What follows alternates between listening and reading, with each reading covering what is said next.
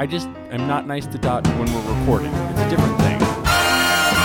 Welcome back to Gaming with Gage and Friends, the podcast where your friends talk about role playing games. My name is Gage, and my friends this week are. I'm Rue. I'm John. And this is Dot. This week, we are going to meet our new friends, Rue and John. For those of you listening who have been following along this season, you'll notice that those are new voices and new names. We'll also have a discussion topic. I stream, you stream, we all stream for live streams. How live?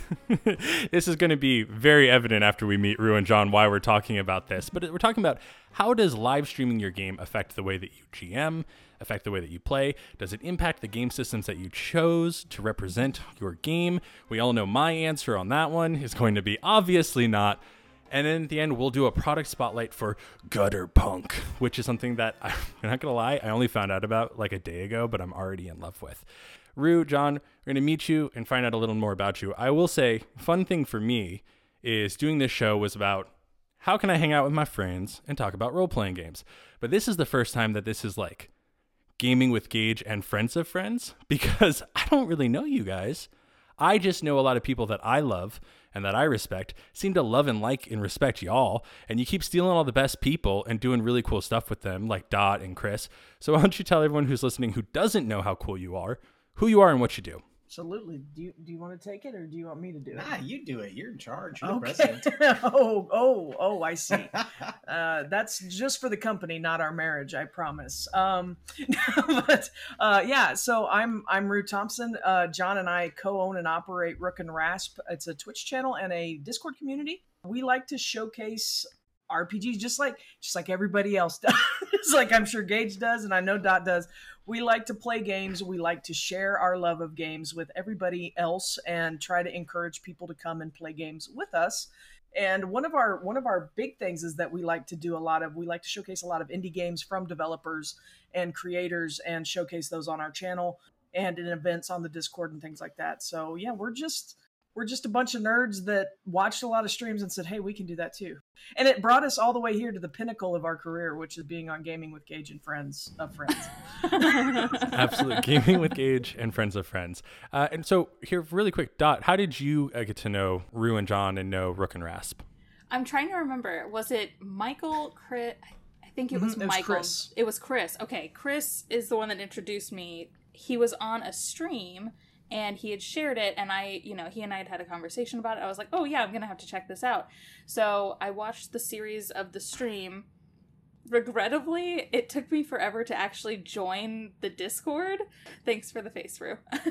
um, but once I did, I was greeted with open arms and welcomed with the warmest of friendship. Um, and then made my impression, and we all know how that goes. Dot tends to insinuate herself into into games and communities like the warmest parasite. Yes, That's- I, you know- I, I weasel my way in. she she's there, and and we're we're fine with it. It's it's I will say, It's so fine, you're I've mentioned this. I've mentioned this outside of the show. I don't think I've mentioned this on a recording. Uh, Dot, this happened again today, where a friend of mine from Real Lives, who like isn't even an RPG person, texted me for the second time to just remind me that he is hashtag Team Dot. Oh yeah, that happened again today. I'm Uh, so I'm constantly happy. being told by everyone that I just need to be nicer. So uh, that's to me fun. specifically. Just needs to, you be nicer to me specifically. Now that uh, specific game that you're talking about that you started watching with Chris was that Savage Worlds. yeah. It was Well, it was. was it was battle. Was it Battle Lords? it wasn't Battle Lords to start. oh, it was before Um, that. I think it was. Because that's the first one I, think it- saw was Battle Lords. I think it was Destiny. Which one did he do before Battle Lords? John, do you remember? I don't know. Man, I don't remember either. Guys, was- we do so much content. Yeah. Yeah. It- There's so much content, it's hard to keep track. it wasn't Battle Lords because that's where the disconnect in timing was. Is that I had watched a stream that he was in on the Rook and Rasp channel. Was it while Was it the Suited? Mech Warrior or the? It was yeah, it was the It was, was Mech it Destiny Warrior. Mech, it was Mech yes. Warrior Destiny. Yes. Mech Warrior Destiny. There we go. John said was thinking Destiny. the other. Yeah, you did. He was thinking the other, the video game Destiny. Oh, yeah, I think. I see the confusion. yeah, it was. It was. It was. Mech. John did BattleTech, Yes. and then Chris did the the sister show, which was Mech Warrior. yes. John, uh, can, can you tell me something? Battletech, is it good? That's not a fair question. Spoken Okay, like a true up. BattleTech fan. Way too much BattleTech out there, even today. So many rules coming out. New game just released like in the last month. There's a BattleTech out there for everyone. I will put it that way. But is it good? That's a hard question because it's like, let's take something that's anime, giant robots, and then we're going to make it almost a world war simulator, and then try and pull in all the fans from all the tabletop wargaming, shove them all together in a room, and let them fight it out. and whatever they come out with is BattleTech. I mean, I, I like it. BattleTech was like one of my first games ever. Uh, I bought the Solaris 7 box set, and that was like the, one of the first games that I personally bought. I feel like it's so unfair that we're having this conversation without Chris. This is I'm doing it to him on purpose. He's going to go back and listen, and we're going to do nothing but talk about him, BattleTech, and in a- in a second, I want one of you to trash on Earthdawn. Just whatever we can do to break that poor man's heart. No, we spend most of our time talking about how much we love Chris. Sorry, Rue, John. this- Keep in mind, we are a pro Chris Hussey show. This is yeah, this is a pro hussy show. I mean, I can I can get with that. So BattleTech was one of the first games you ever played or owned. Uh, Rue, what about you? How how did you get involved in this crazy little hobby we find ourselves in? It took a long time. I have only been gaming since 2015, so which uh, gets longer and longer ago the, the older I get, uh, obviously. But that's how time Um, works. that is how time works, and I I Heard a learned. rumor. but uh, honestly, what first got me into it was uh, Wil Wheaton's tabletop. I started watching him play board games. It opened my eyes to the world of uh, that board games could be more than Monopoly and Clue. No shade, but uh, it, it opened my eyes. Um, I wanted to get into, and I got in on the ground level as a viewer of Critical Role.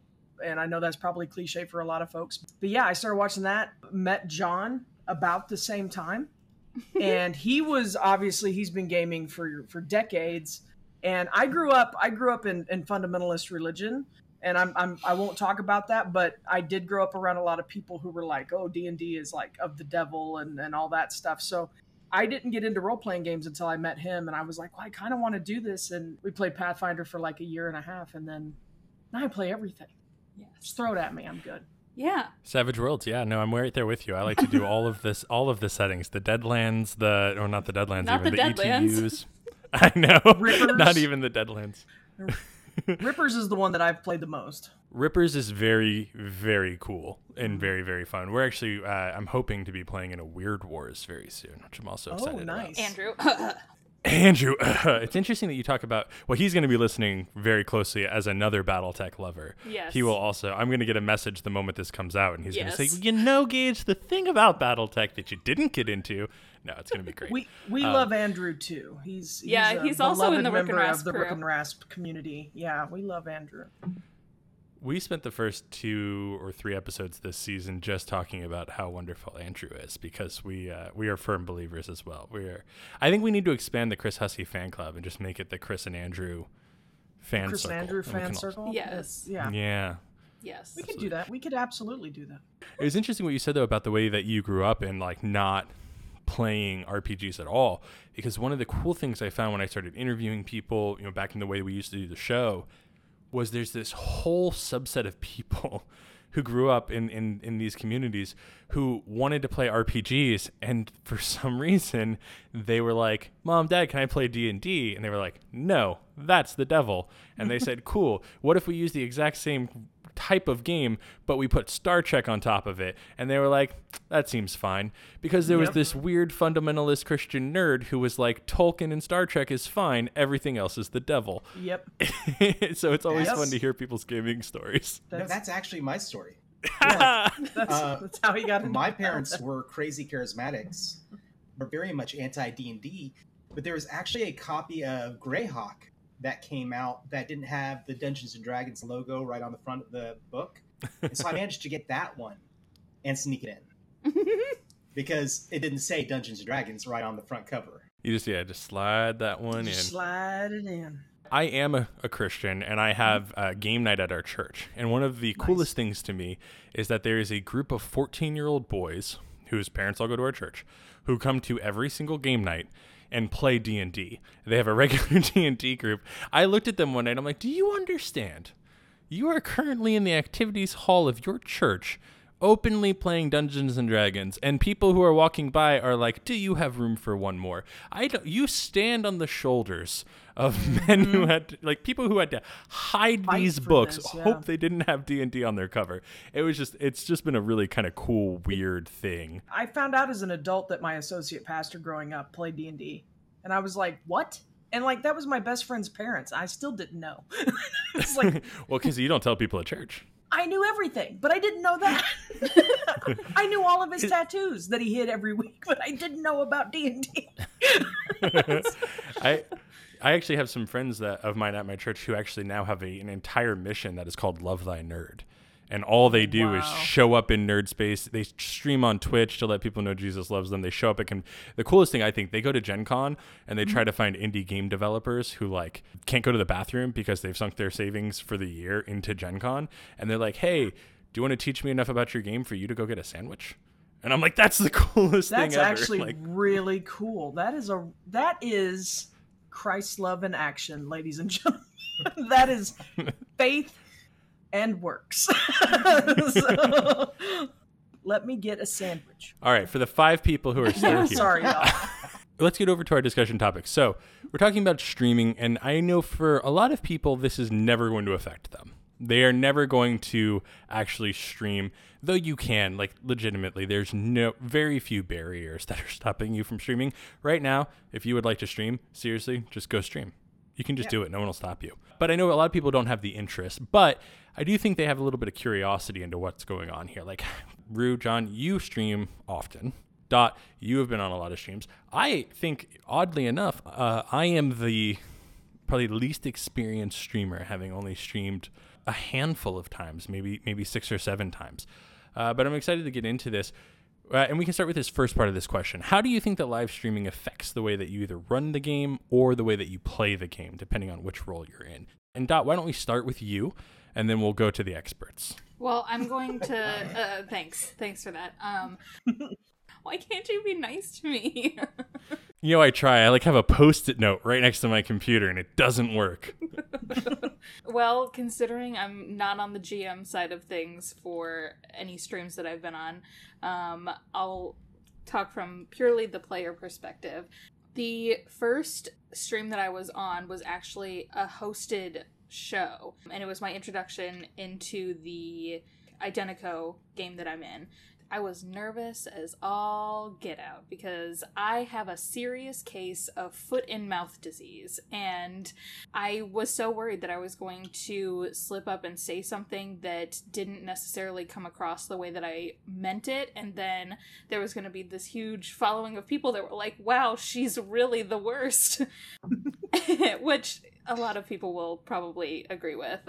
I got that first stream under my belt and it felt good. It felt good to have that back and forth rapport. But then going into a streamed game is a completely different hat to wear because it's almost like you take on you know you're following falling into that role playing feeling but it almost felt a little bit more intense for me like i was taking on this whole new personality and this whole new perception of myself in a game i think in the the rook and Rasp stream when we did uh zombie apocalypse day 91 I think that I acted into that character and portrayed that character a lot more upfront than I than I really have any other character that I role played. And I think that because it was a stream, I felt like I need to, you know, extra effort this the best foot forward. So yeah. Excellent. What about you, John? What do you think? I actually start off with podcasting of games and doing actual plays through that first before we went on Twitch. And a lot of the same things that we started with have moved into that area. When you're at a table, you're with friends, it's all about the community interaction. I've always said that a game is a vehicle for fun. You know, it, it's not the main purpose, but it's what you're writing in. There's pauses, there's bathroom breaks, there's uh, food at the table. It's a whole different monster when you move into streaming or even podcasting for it. And one of the like things that hops in my brain is no dead air. That's dead dead air is your enemy. Talking about your processes. because especially with podcasting, you, they the audience cannot see you. They can't see your eyes. They can't see the way your body's moving. And so a lot of times you're having to say out loud what's happening in your brain with your character to pull people in. And so you've got that playing off of you. It's like, oh, well, I did this and oh, I rolled my dice. Let me talk about the dice I just rolled and what I actually rolled and what it means because you can't see my character sheet. That's like the base level. Then it gets even bigger than that. As you go into GMing, you have to start worrying about the things that bog or slow down a game. I recently did a poll with uh, our community, and one of the things we talked about was keeping your combat short. And I'm going to say a number I think it's going to sound crazy to people, and that is trying to keep your combats under four rounds. John, we just became best friends. Yeah. Thank you, Yeah. thank you, thank you. I am I, I I even not streamed games. I'm right with you. If we get to round number five, I've done something wrong. Well, that and you're going to start losing people, quite honestly. I mean, and that's, again, you're going to start worrying about your audience and what they're entertained by. Absolutely. And it sounds like one of the things that you're saying that Dot was also saying is this idea of playing it more open, bigger, explaining more, which obviously, you know, you have to do because you have an audience that you're dealing with. But I guess I, I'm, I'm curious about how that plays into nuances, reveals. How do you make sure that they feel earned? How do you make sure that your audience is still having fun when you sneak one by? See, even right now, I just did air quotes while we're talking, and no one who's listening can see that. That's just for us. They don't see my big hat. You guys are the only ones who see my hat. But like the idea of broadcasting secrets or twists in a way that's satisfying because like you said it's not hard to get one by people they can't see what you're doing in a podcast or in a, in a stream they only see what you're showing them rudy do you have any thoughts on that or just streaming games in general my experience with GMing on stream is is fairly new. I, I guess that might sound like a cop out. I was always the player. I John is John suffers from perma. I suffer or I I I lavish and and and relish being a perma player. Recently, I have started GMing. I do run a show on Sunday nights, and I've done a couple one-off miniseries. And one of the things that John pretty much said it, but I'm I'm a I really like the way that a lot of the games that we tend to play and the, the games that we tend to bring to Rook and Rasp kind of have more of a cinematic theatrical feel to them. There's not a lot of um, like grid based mechanics. And John and I just actually had a discussion about this last night because he's wanting to bring like miniature based combat in for a game that he's prepping. And I am like so not having it. I mean, it's fine. It's his game. He can do whatever he wants it's that battletech background and I'm just like, I know that, like, and even in the course of the conversation, there are some big shows that use really cool miniature terrain and they build up these great sets and they they do these, but they also are doing hella long combat. So it makes sense for the GM to be showing off all of this stuff. Plus, they probably have a sponsorship and all that other stuff. So it makes more sense for them to really buy into that whole miniature based combat concept. Whereas for us, I think one thing that Rook and Rasp has a real solid community for is people that are there to kind of act act it up. Mm-hmm. They want to put those characters out there. We have we have a couple shows where people really buy in to their characters and I think that's huge. And that is a lot different from the home games that we used to run. It's a lot different from even the podcast games that we used to run. Now our community and our friend group has grown immensely since we started streaming and kind of opening it up you know people's comfort levels. Like we have home friends that won't stream because that's just not where they are. But then we have this whole community of people that are like, I want to play a character. And I want to go out there and be this, yeah, and be like Dot. I want to go out there and be this character for the next three hours. It's kind of changed everything. I mean, I have one game that we're in.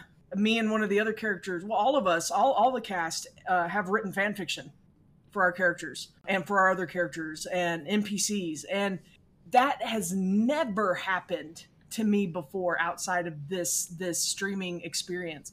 And i think that's one of the things that i like that energy coming off of people. It changes like it sells it more to an audience. Like we we're not even really having to try when you've got people that are invested to that level. And i think that really shows. But it is it is it's a whole different monster. And i miss sometimes having the bowl of chips on the table and being able to just fool around and play a game for like seven hours and not be concerned with a storyline or what are we putting out there or camera etiquette. Sometimes remembering you're on camera is the worst part. When we're done with the episode, I'll tell you about Swan Nights, and you maybe I know you probably stream on Mondays, but we'll pencil that in, and give you some beer and pretzel. time. Nice. Yes.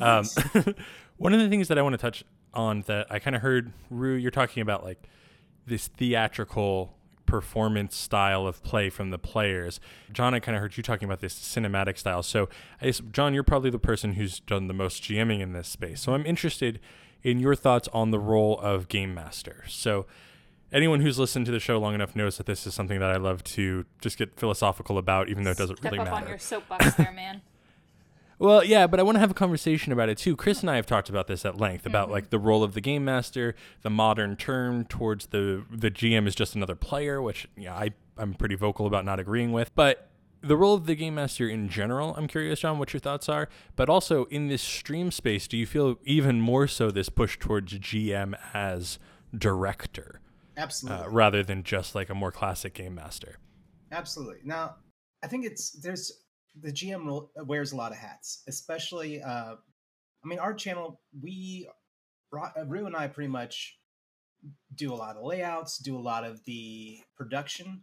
So everything that you're seeing on screen, the person who's GMing, a lot of times is also running. And so we, we were trying to move away from that to where we're both at, you know, one of us is at a production station, one of us is at a GM station, so that we can leave that part of the job behind. But when you're the GM for a streamed show, and I, I'll say I don't suffer as a uh, always GM. I actually love and revel in the fact I love running games. I would say that kind of a really hard hard topic to enunciate on. But the thing is, is that yeah, the, the GM directs the show, guides the create, you know, guides and creates a overall plot and runs everything. I tend to go for a sandbox kind of feel with the larger games, like the campaign style games I run. I create an idea in my mind of the world and the actions that NPCs are taking behind the scenes and how it kind of trickles down towards the character, and the characters are playing in that sandbox.